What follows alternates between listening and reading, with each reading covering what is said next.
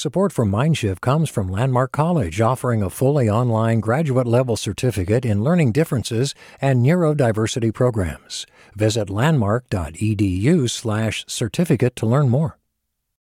Hey, it's Avery Trufelman, host of Articles of Interest. And I've got to say, I've been a fan of KQED ever since I was a little kid and I would come out to San Francisco to visit my grandma. It was just what we'd always turn on every time we got in the car, every time we were making dinner and turning on the radio. It was always KQED. And then over the years, I've become a massive fan of KQED podcasts because this is local reporting at its best. These are answers to questions you've always wanted to know, interviews with exciting, unusual voices, necessary journalism, all told with love and care and artistry. And did you know that a majority of KQED's funding actually comes from members? It's just people like you and me supporting the programs they love while also getting access to cool events, behind the scenes footage, and so much more. If you want to sign up and be a part of this amazing community, visit donate.kqed.org slash podcasts to become a member today. That's podcasts with an S. Thank you for listening and thank you for your support. From KQED.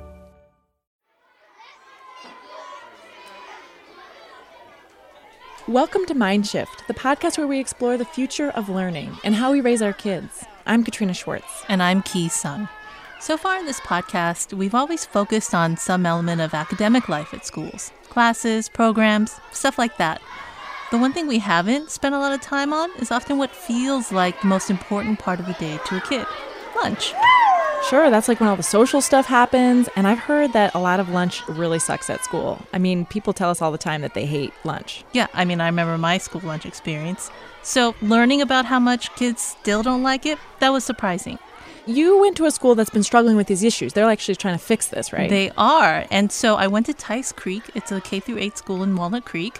It's in an affluent suburb of San Francisco. And I discovered that in spite of how teaching's evolved thanks to technology, lunch is basically stuck in the Stone Ages, like the 80s when I was in middle school. Nowadays, kids like Sebastian Donchev Japanov are still bringing junk food to school to trade for someone else's lunch. I have a croissant and I have goldfish and I have like I have like a Z bar so then I could trade for uh, water and I have uh, Pringles chips. They still have negative opinions about the cafeteria food. Here's Amaya Murray's take on the food quality. Most people bring lunches because they don't like school lunch very much. And the cafeteria line is still too long. So the line's usually like a little bit long, but not bad. And there's still that kid sitting alone, looking a little forlorn. But the craziest thing that I didn't realize until I walked into the lunchroom was that these kids only have 20 minutes to eat. Think about what you were doing 20 minutes ago. That's no time at all. But at this school, they have to get in line to buy their food, find their friends, find a seat, unwrap their food, and eat before the next group of kids show up. Did you finish your lunch? It's pretty structured, and we do that because of supervision purposes and to make sure kids are safe. That's Marie Morgan, superintendent of the Walnut Creek School District. And so um, a grade level will um, either eat first, and usually there's about 15 to 20 minutes for kids to eat their lunch. And then they'll have a, a free play time that's about 20 to 25 minutes long. It's not just Tice Creek. Here in California, the average amount of time kids have to eat is 20 minutes. And that's a problem. Experts say that's just not enough time to get enough nutrition to get through the day. When you're rushed to make decisions, you're less likely to think about getting healthy food, like veggies. Given more time, kids are more likely to finish drinking their milk and get that protein. Oftentimes, they're gobbling down their food in order to be able to get to go outside. And what you hear noon supervisors or um, folks say to them is, you know, sit down, sit down, lots of direction on what they should be doing. Lunch supervisors' big challenge is maintaining order so kids can eat, since time is so limited. was kind of it was really salty. So yeah. So Morgan started working with vocal parents who were unhappy with their kids' school lunch. and had the time to volunteer for changes. That meant researching ideas, hosting workshops, going to school board meetings, and having kids taste test hot lunches they'd be willing to stand in line to buy. Okay, so what are some words that you could use? It looked a little. The package. I eavesdropped on a taste test for meat sticks with the kids as guinea pigs. These sticks look like individually wrapped string cheese, but instead of cheese, it's a stick of deli meat. Oh I want to finish this. Like it's actually I know, it's good. Okay. I w- it was okay. It was not as bad as I thought it would be. yeah, the packaging makes it Yeah. look I mean, it looks like a cheese stick. Yeah. With I thought it pepper. was cheese stick too. Yeah. but I agree with, I agree with Alejandra. Chicken, which like like. The other issue that kids flagged lunch is really, really fraught socially. School lunch isn't just about the food and the amount of time kids get to eat. Especially in the tween years, hanging out with your friends is a big deal. And sometimes kids don't have friends to be with, and that can make the lunchroom a social pressure cooker. One solution that the kids are testing is activity tables. The idea is that at lunchtime, they can take their food to designated round tables inside the cafeteria and play board games or do homework with other kids. The good news is, a lot of these changes will be possible when the school opens up a new, redesigned lunchroom this fall. Here's Superintendent Marie Morgan again. Activity wise, we're thinking about how we might offer students choices that engage them in some type of thoughtful interaction socially with other students. The other issue is when kids do have friends and want to eat lunch with them, they're stressed out about missing the window because the seats are filling up. That's why they're speeding through the line, like I mentioned noticing in the cafeteria earlier. Those details came up during the workshops about improving lunch. That's a big reason that a lot of people don't buy lunch is because you get to just quickly come in, sit down with your friends, and you get more time to socialize. And when you're buying lunch, you have to wait in a long line. That's Piper Zacharias, who, along with her friend Alejandra Gonzalez, are part of the majority of students at this school who bring lunch instead of buying it so they can spend more time with their friends, socializing. Here's Alejandra. Uh, That's probably a reason people don't like to buy lunch because they don't want to wait in the line and they feel like there might be some sort of joke that they wouldn't understand, they might miss it, or something like that that has to do with that. Sebastian Donchev Jopanoff also has some ideas about making food. He's the student you heard earlier who had a stash of goldfish crackers and Pringles chips for lunch. Maybe for like the cooking, uh, maybe it could like show us things that we would need to know, like what ingredients we need to make like something healthy and good for like breakfast, lunch, and dinner. When we come back, I'll tell you about a school that actually put student feedback to the test and did a whole design hack as a result. They've worked hard on it, but as they've discovered, you can't please everyone. I don't eat lunch because it's kind of yucky. Stay with us. All over the country, We need to improve reading in Wisconsin. schools are changing the way they teach reading. I'm calling for a renewed focus on literacy. We have gotten this wrong in New York and all across the nation. And it's happening because of a podcast. I think your podcast has changed my life. And I'm going to share this podcast with everyone I meet. Sold a Story investigates how teaching kids to read went wrong. New episodes of Sold a Story are available now. Hey there, this is Brittany Luce from NPR's It's Been a Minute. KQED's podcasts like The Bay, Bay Curious, Mind Shift, Right Nowish, and more all tell the stories of the Bay and beyond with reliable, human centered journalism. They aim to inspire, make you think, entertain, and expand your understanding of the place you call home. Here's how you can support podcasting at KQED. Showing your support is easy, and you can join Brittany in supporting KQED Podcast too at donate.kqed.org slash podcast. That's donate.kqed.org slash podcast.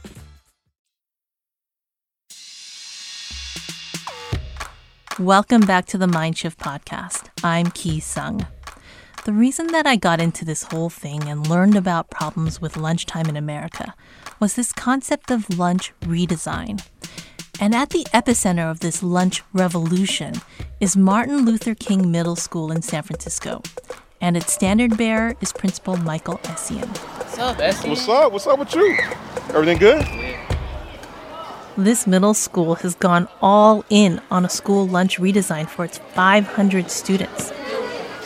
The first thing I noticed about lunch at MLK is there were lots and lots of kids who lined up for the school lunch, unlike Tice Creek. And they weren't all sequestered in the cafeteria. There was an outdoor food cart, for instance. Kids waited as long as five minutes in line, but they weren't stressed out about not getting a seat at the table with their friends. They were chatting with one another, taking selfies, watching videos, playing music. Kids grabbed their main course of chicken leg, mashed potatoes, corn, and a wildly popular fruit cup. They punched in their code to pay and then went to sit with friends in the courtyard or to the blacktop for sports. And if they didn't want to pick up their food at the outdoor cart, they could also wait in line in the cafeteria, which was serving pizza, or get a turkey sandwich out of the vending machine. It doesn't look like a big deal, but these subtle changes originated from one of the country's leading design firms, IDEO, out of Palo Alto. The school district and IDEO got a grant to hack lunch, and the first change was seating. The kids have choices round, long, octagon. Now, kids have options to eat and hang out in new ways that don't feel as regimented. That includes hanging out in the courtyard on a rainy day if they want to. How y'all doing? Good afternoon. What are you guys doing? Why are you guys out here trying to get wet? No. No? Just enjoying the natural weather. It's all good. Enjoy the natural weather. All right, we're good. Also, the school asked students for their opinions, which is important because students are usually told what to do. But middle school's a tough crowd.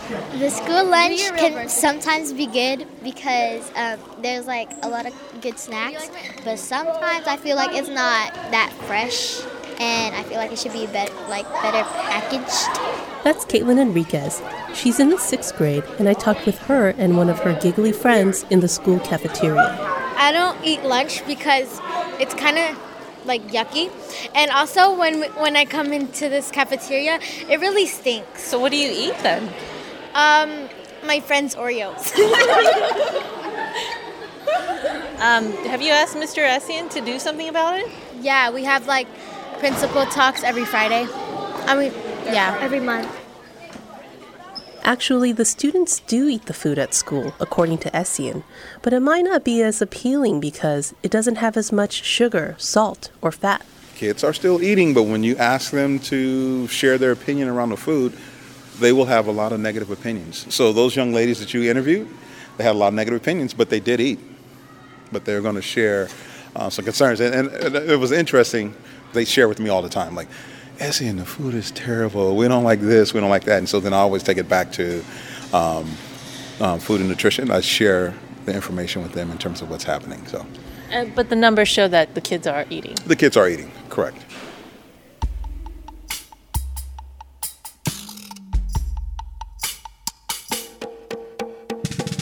The cart, the vending machines, the better food are just part of what made the school lunch redesign work for nearly everyone on campus.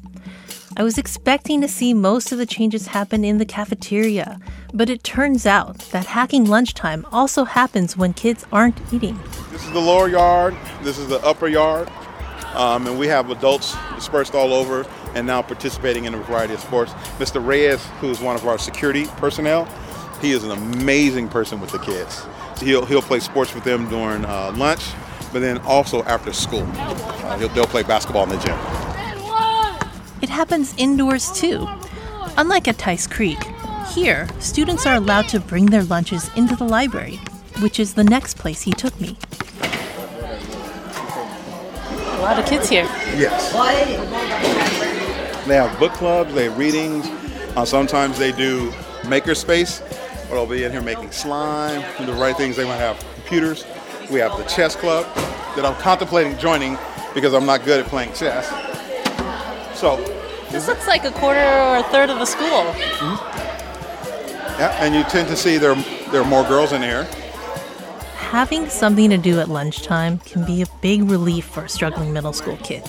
And in the process of doing something, kids can make friends and have the relationships they need to feel good about themselves.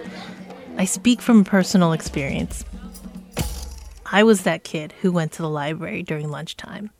And the MLK librarian, Emily McManus, said she was the kid who went to the library too.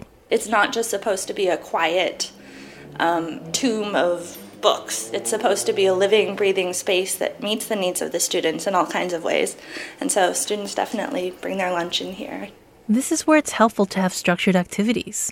Having something to do at lunchtime can be a social tool for kids who don't know how to fit in or whose friend dynamics are changing by the day. It's kind of funny the middle school years because there's such a wide range of development, and it's not like high school where kids just sort of want to sit and chill out by themselves or in little groups and chat. They kind of still need that um, stimulus of things to play with and activities to sort of they can all bond over.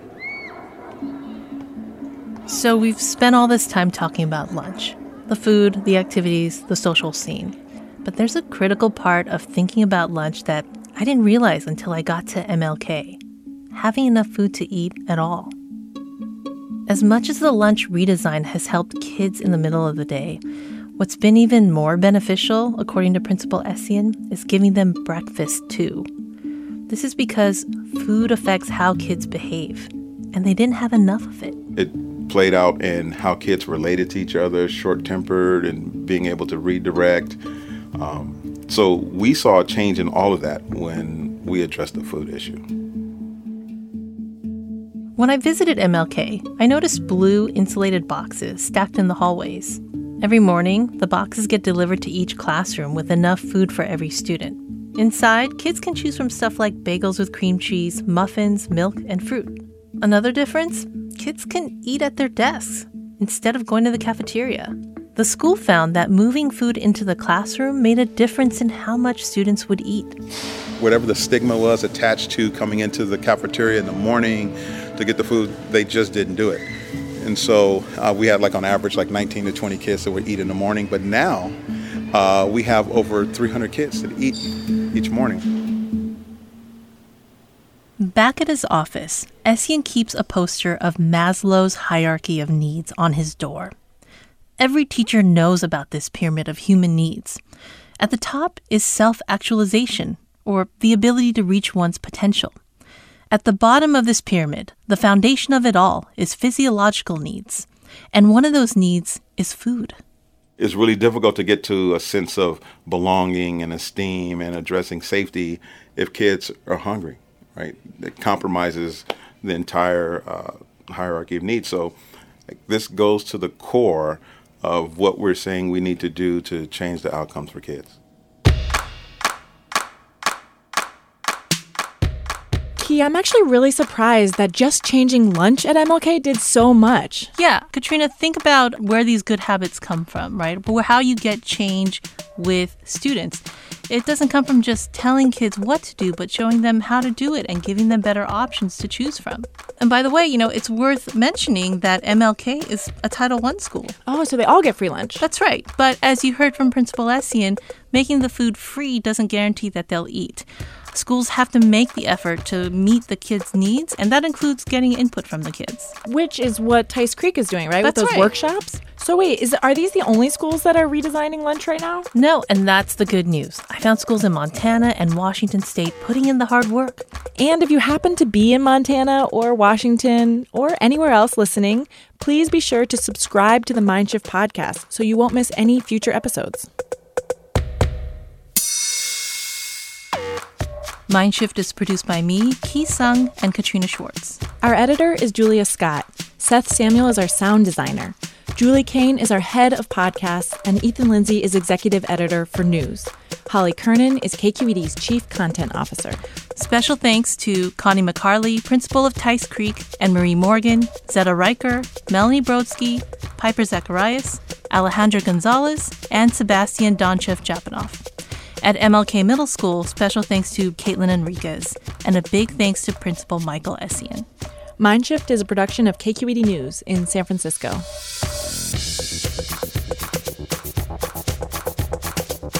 Next time on Mindshift, we take you to a school that has integrated a little special something into every class art. Could someone pass me a grip? It's made a big difference for academics and joy. Tell three friends about Mindshift and don't miss it.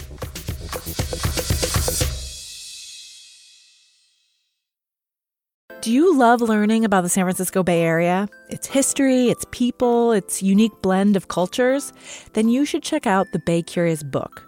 I'm Katrina Schwartz, editor and producer on the Bay Curious podcast, and I'm here to let you know that for the month of May, we've worked out a sweet deal for KQED podcast listeners. Right now, you can get the Bay Curious ebook for $1.99. That's right, $1.99. Just search for Bay Curious wherever you get your ebooks or find a link in our show notes. This offer does expire at the end of the month, though, so you'll want to act on it fast. Happy reading!